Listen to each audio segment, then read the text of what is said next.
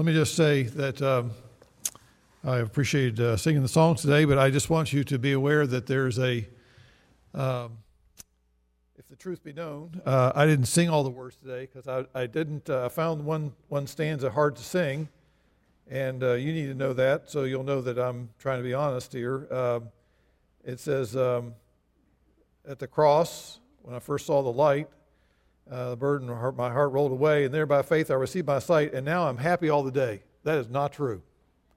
So if you're here today and you think Christianity is being happy all the day, uh, that's not an accurate understanding of the Christian faith. So I was singing, I am blessed all the day. I think that's accurate. I was singing joyful. I thought, I don't think I'm even joyful all the day, I have to admit. So, just so your own sake, um, um, uh, in truth and truth and worship. Okay, let's, uh, let's open in prayer. Our Father, we thank you for uh, the fact that we are blessed if we are in Christ. And we thank you that there is much, much encouragement, there's much uh, meaning and purpose in life because of Christ. And there is a great sense of joy in knowing that we have a reason to be here and a purpose for life. And uh, thank you, Father, for the joy it is to look into your word. We thank you for the insight that we receive in this portion of your word. We pray that we might gain insight as to how it applies to us. And uh, we pray that you'd use your word to help us see more clearly uh, the privilege that is ours to be your ambassadors and that we might be used by you to make your truth known so that others may come to know you as well. May that happen even today, we pray. In Christ's name. Amen.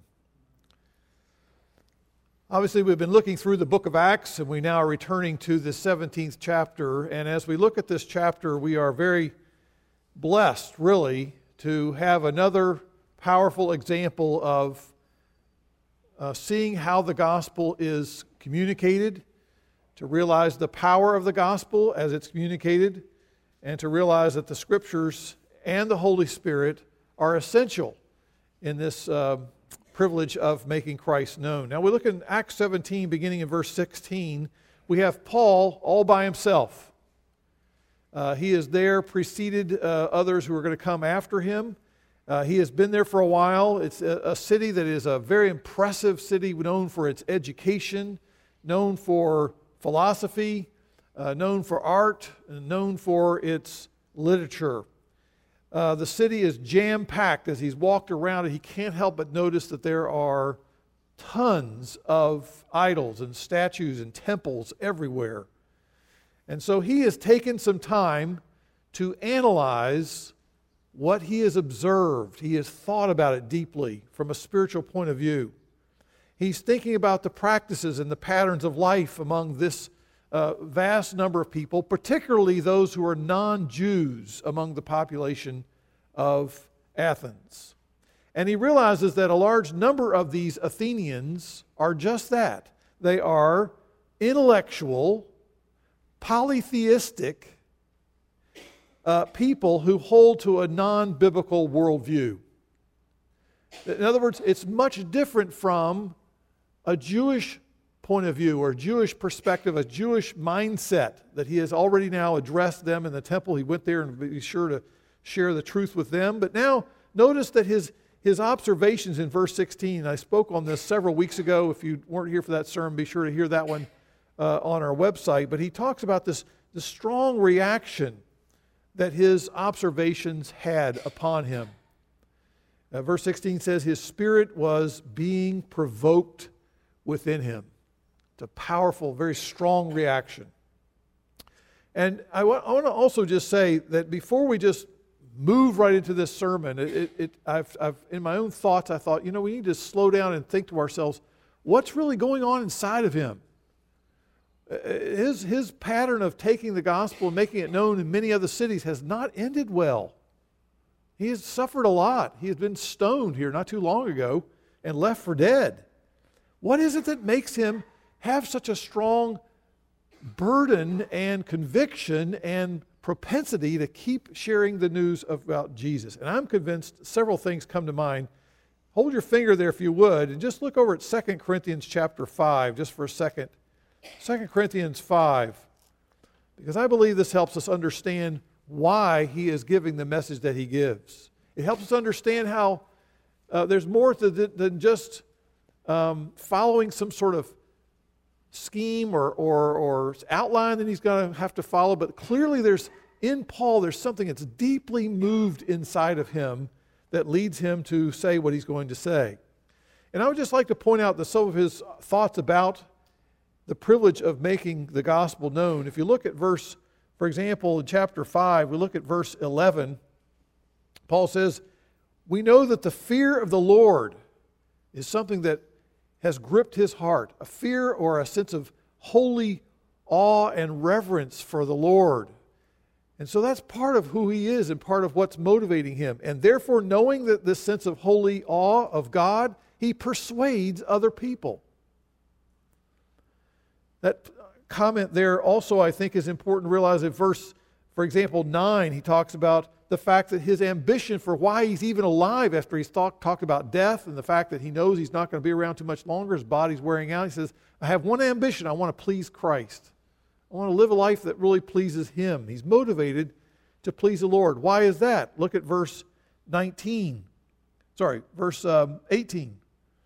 He mentions there the, um, sorry, verse 14 is what I meant to say. For the love of Christ controls us constrains us. The fact that Christ has shown such love to him, a person who had done so many things to offend God, so many things to uh, uh, destroy the church, he is amazed by the love of Christ and the love that was shown by Christ for him, and that is what's motivating him to move in this direction. So, I, if you hear me say anything this morning, maybe one of the reasons that many of us are not involved as much as in evangelistic conversations as we could or should is it because we really are not aware of the love of God has for us and a sense of which that love of Christ motivates us to have a love for other people? Clearly, Paul was moved by that. And if you look also in the text here, verse uh, 18, he talks about the fact that God has given us the ministry of reconciliation. He has also given us the, the Word of God, verse 19, a message that is trustworthy and reliable. And then, if you'll notice lastly here, verse 20, he mentions that we are ambassadors for Christ, as though God were entreating through us. And then he says, We beg you on behalf of Christ be reconciled to God. Now he's speaking to other believers there, but he's saying this whole ministry of being an ambassador is to be a person who's what? We're representing the king. He sends us as his ambassadors, and we have a message that he is sending through us. And here's the message we want you to know. So that is indeed, I think, the background as to what Paul has in his mind here. He's looking at all of these lost people who are very religious, but they don't know the real, true, living God. And his heart is broken by that, and he's concerned about that. He says, I know God, and God has loved me and done these amazing things in Christ. I'm going to speak on his behalf and make known these truths to these people. So this morning, I want us to look now back at Acts 17 and just consider briefly now three principles or be, just basics for the idea of proclaiming the gospel. The first one is this I use the word discernment. To be discerning, to be aware of what was going on. As far as you're able, attempt to understand the worldview of the person that you're witnessing to. See, the setting for this evangelistic encounter was similar in some ways to Paul walking onto the campus of Harvard University there in Boston, or to think of uh, Paul walking onto the campus of Oxford University. Clearly, he is engaged in conversation here with some of the intellectual elite of the day. So much so, if you look at verse 18 of chapter 17 in Acts, uh, you can tell there's a little bit of intellectual snobbery uh, that these folks comment about Paul um, and they mentioned some comment that he's a, a, a, seed picker, is literally what it says. He's a babbler. He's a person that seems to pick up a little idea here, a little bit of idea here, a little idea here, and therefore he's not very sophisticated. This is just thrown together a couple of comments. He's not, he's sort of an amateur philosopher, He's borrowing ideas from other people. He doesn't really have anything original to say. But the fact is that Paul is very much aware of certain patterns of thought that are being widely distributed there and widely held in Athens. He's aware of the currents that are flowing in his day of different teaching and different assumptions, different perspectives. Now, there's some who were among him who were of the Epicurean philosophy. Verse 18. These are primarily people who have a, a background as being materialists. And they are assuming that if there is such a thing as gods, and they're very skeptical about that, they would assume that that God, whatever exists, is so far away, for, so far aloof, and removed from any kind of interaction that there's no, no interest on the part of those gods in what goes on in your life in my life. So they think there's no interaction with humans and the gods. They, and the, so therefore, these people are living for the here and the now. They're assuming that there's no afterlife. This is uh, the, the followers of Epicurus. And they are also assuming that the world is governed by chance. There's no sense of order, no sense of life is moving from a, a logical place of, of any kind of plan in life at all. It's just randomness. And the main pursuit of life, therefore, is to enjoy yourself, pleasure. Interesting philosophy of life that sounds like many people are, are similarly have that kind of mentality in today's world. There's another popular philosophical school of thought there at the time. According to verse 18, it was the Stoics, founded by a fellow named Zeno. And this group of people assumed that the world itself was divine. It's sort of a pantheistic view of reality. And they tended to adopt this fatalistic approach to life. Basically, they're going to sort of submit to whatever happens, and whatever happens, you must endure the pain, and you just make the best of life as it's dealt to you. And so here's Paul, and he's aware of these kinds of writings and the kind of thoughts that were rather popular at the time. If you look at verse 28, you'll notice that Paul himself had read some of these writings of these authors and people who hold these particular views. Now, how does that affect you and me? Well, there are obviously many worldviews in our culture today. One of the most common one is, of course, I would call evolutionary naturalism. This assumes that the world in which we live in a world in which there is no personal God. Uh, that, that what is what is exists it is due to chance it's due to time it's due to energy. And therefore there's no purpose there's no meaning in life. And therefore there are many who would hold that there are no there's no such thing as absolutes. No such things as absolute right and absolute wrong. And by the way just parenthetically uh, isn't that an absolute statement for people to make that kind of statement. There is no such thing as absolute right and wrong, absolute wrong.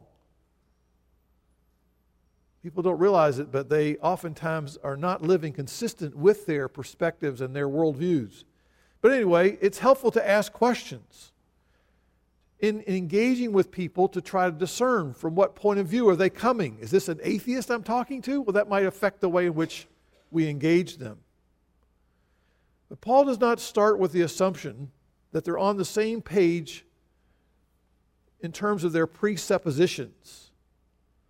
For Paul, he launches into his own presupposition, a biblical presuppositional point of view. His biblical worldview is going to come out in his message to them. And so he's declaring to them the fact that, indeed, as an image bearer of God, everyone has a testimony Everyone has evidence around them of God.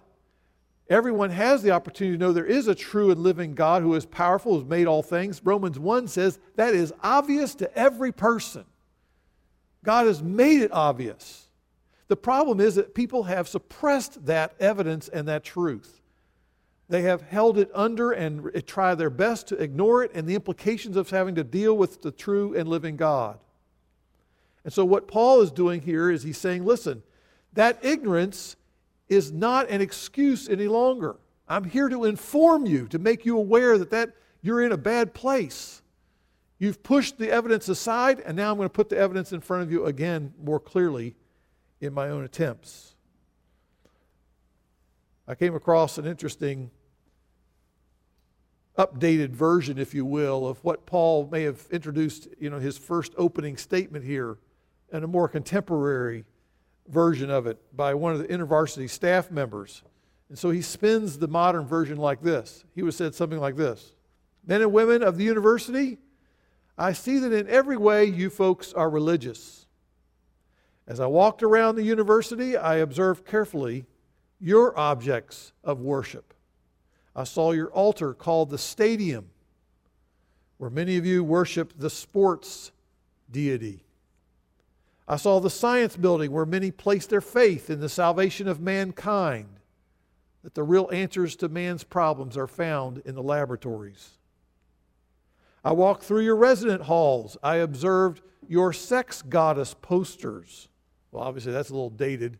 Uh, I've, I've seen online, I've looked at your postings and seen your various images. I've seen your beer can pyramids. And yet, as I walked with some of you and saw the emptiness of your eyes and sensed your aching in your hearts, I perceived that in your heart is yet another altar, an altar to an unknown God who you suspect may be there. You have a sense that there is something more than these humanistic and self indulgent gods. And what you long for is something unknown. And I want to declare that to you now.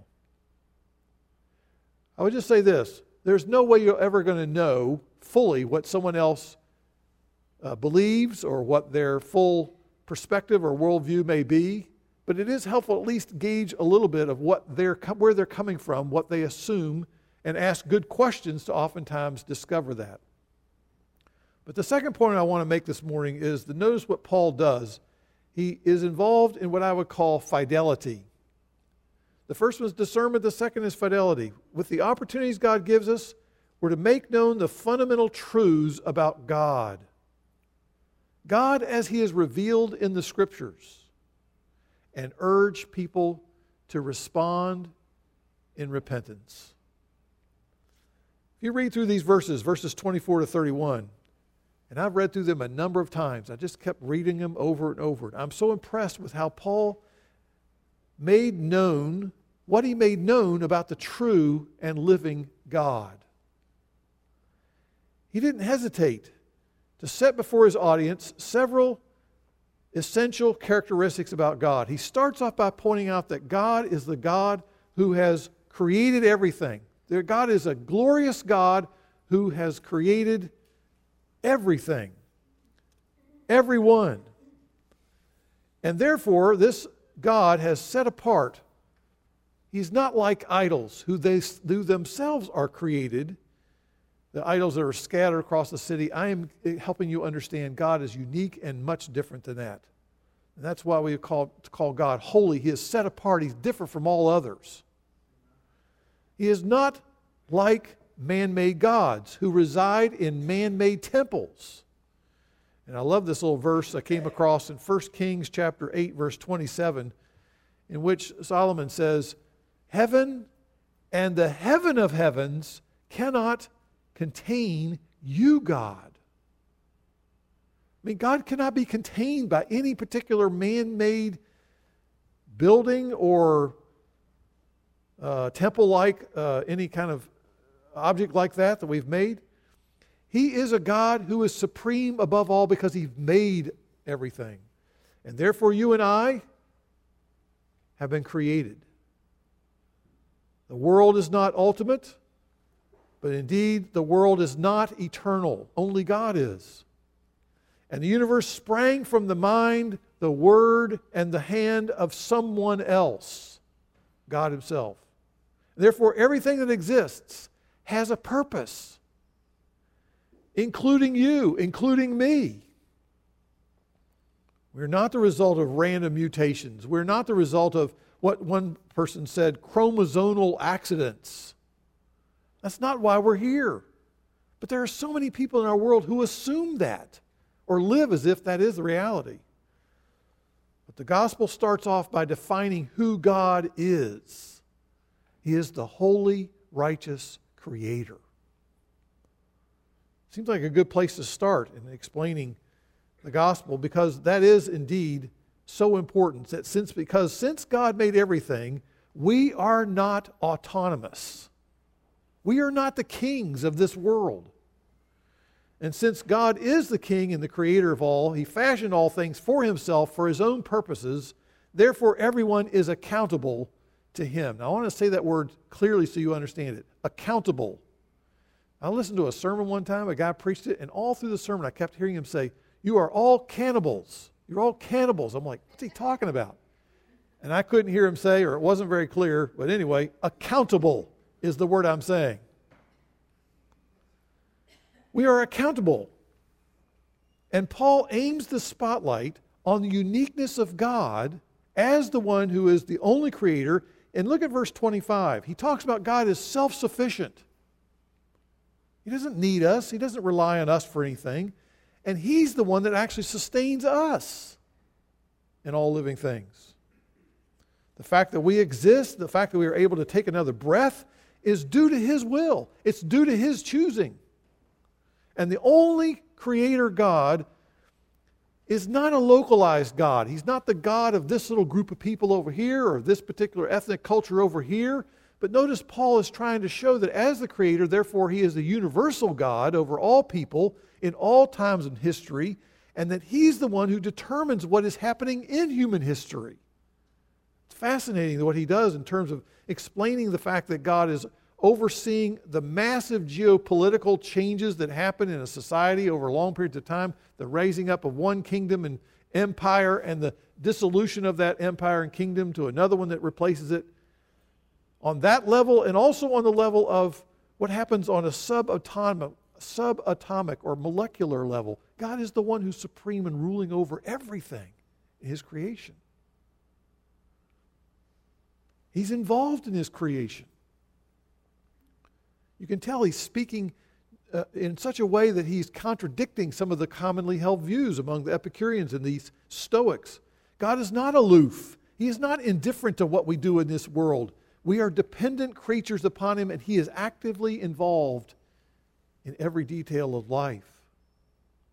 And we as human beings are not in control of world history. We don't have the power to hold things together. We don't have the power to, to create God. We are his offspring.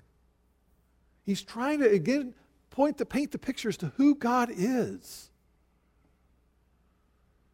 It's so essential that people who don't hold to a biblical worldview be introduced to the true and living God.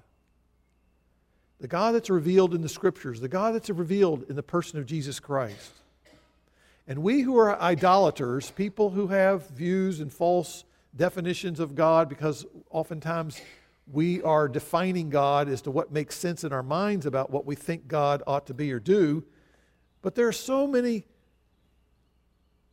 uh, idolatrous concepts about God all around us in society today. Some people insist that God doesn't exist. So we just take him out of the whole equation. When you do that, you've, you're now trying to make sense of what goes on in the world. You're left with a lot, a lot of problems to, to resolve in light of that. Other people assume that God is impotent, He's weak. He would like to be able to do some things, but he just can't because his hands are tied. And so, therefore, he's, a, he's sort of a, a, a very anemic kind of God. Other people are assuming that they refuse any kind of notion that God would judge anyone. That God would judge anyone ever or for anything. And so they assume that if there is a God, that this God, no doubt, is a realistic about the fact that what? Nobody's perfect. So they said, well, you know, God must accept the fact that since nobody's perfect, it's got to be no problem for him to forgive people, right?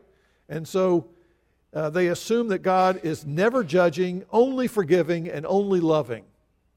That's how God must be. He must be tolerant of all forms of sexual expression, all forms of moral codes. And so they've con- uh, they've thought about their God in their own way of thinking, and they've said the modern God, of course, has no need for anything called hell.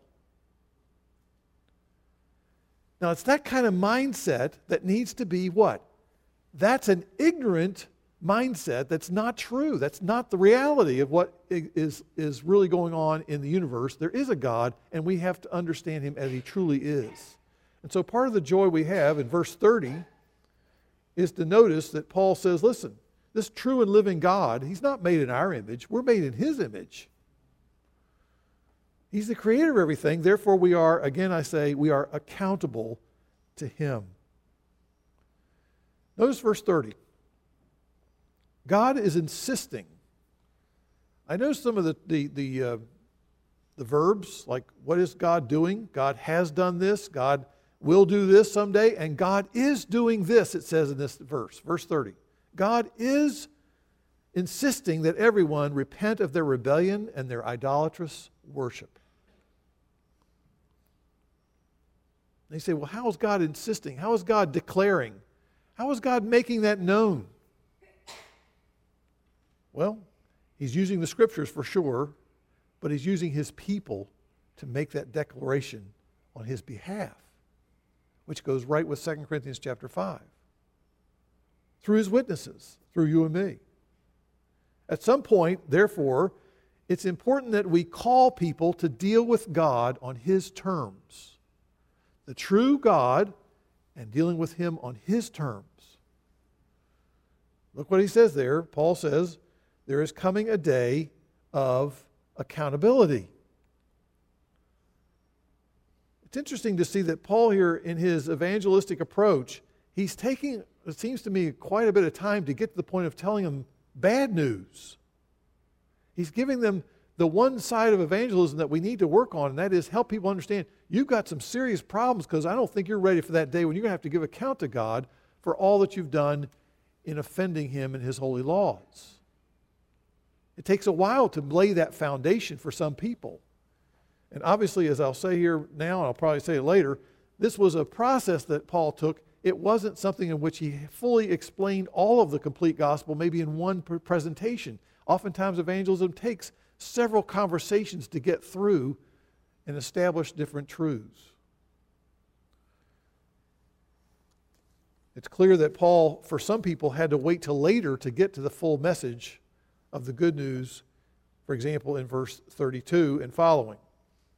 So here's the thing when we make our appeal to unbelievers, we shouldn't just merely say that Jesus is the answer to your unmet needs. For example, some people might say, Well, I just have these feelings of emptiness. I don't feel like my life has any meaning or purpose. Okay, well, we understand that that's true, and that would be un- obviously uh, not surprising for an unbeliever to say such. But we would do well to proclaim to unbelievers who God is and to explain to them that they are accountable to Him and therefore what God is calling them to do. You need to become reconciled to God. You need to get on good terms with God you need to know God. You need to, therefore, uh, be forgiven by God. Because what you're facing is you're facing judgment, you're facing accountability, you're facing the fact that you will be condemned someday. And so, what Paul is trying to say here Christianity is true, but Christianity is not a promise to solve all your problems. Hence, that's why I started off with what I said this morning. And it, Christianity does not make you happy all the day. That's not what Christianity is all about. Christianity says people who are out of sorts with God can be made right with God through Jesus Christ and therefore know Him and love Him and enjoy Him. So, the, oftentimes, becoming a Christian may increase the number of difficulties in your life. Often it does. But it's true. And it's what you need desperately to know God, to be forgiven by God, and to enter into a deep relationship with God through Jesus Christ. Here's the gospel witness, it seems to me, that would be helpful to make known to people the idea that God created us to enjoy Himself. Again, God created us to enjoy Himself and to extend His glory. And the people we share with need to know that they have rebelled, they have gone about trying to find joy in other things other than God, and that they have ex- tried to extend their own glory, and they've robbed God of his glory, and that therefore we're guilty before him. And Jesus, God incarnate, perfectly fulfilled our mandate to enjoy God and to extend his glory, and therefore his perfect record is graciously given to all who are united to him in repentance and faith. That's not an easy message to deliver to people who are very academic, very intellectual, people who are very sophisticated, but that is the truth. And it is the life changing gospel truth. It is powerful, it changes people's hearts and our status before God. That leads me to my third point here, and that is a sense of reliance.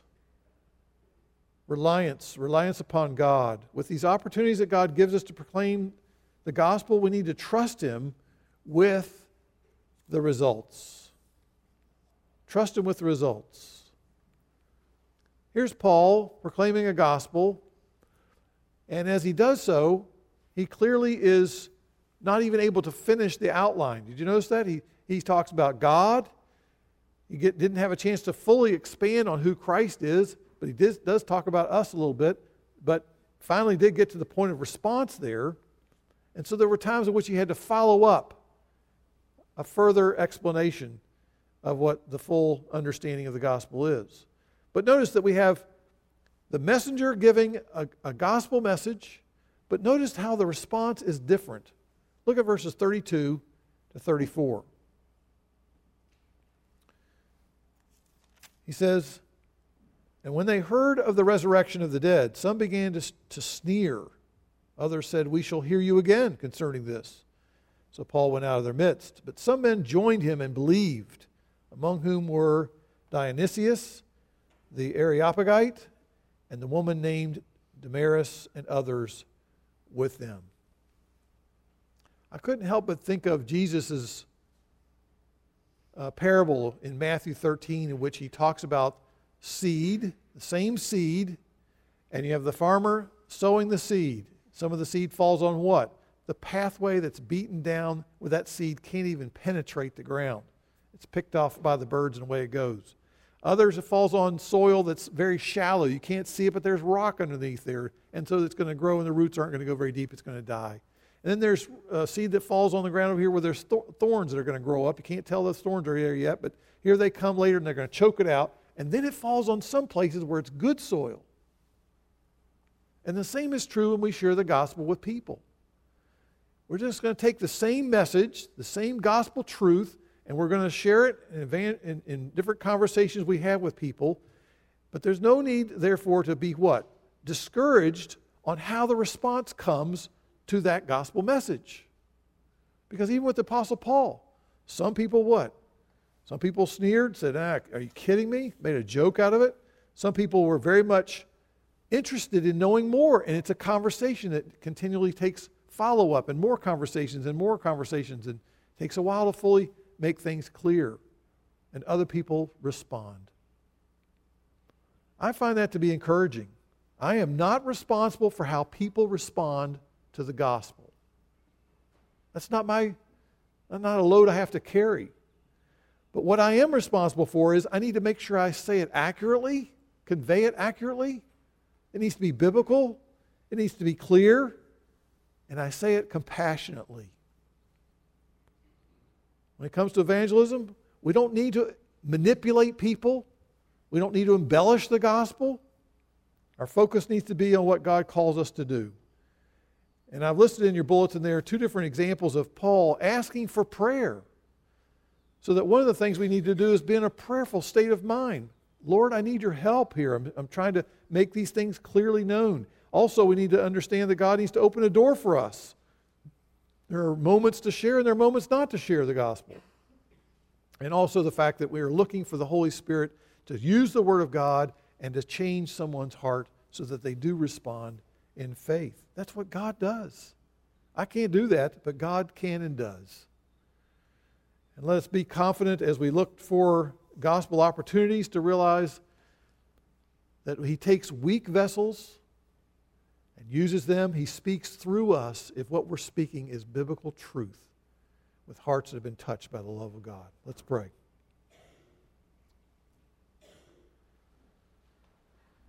Lord, I pray that for those of us who are here today, there might be some of us who may have never truly thought through the implications of the gospel to realize that we are created, we are not our own, and we are accountable to you.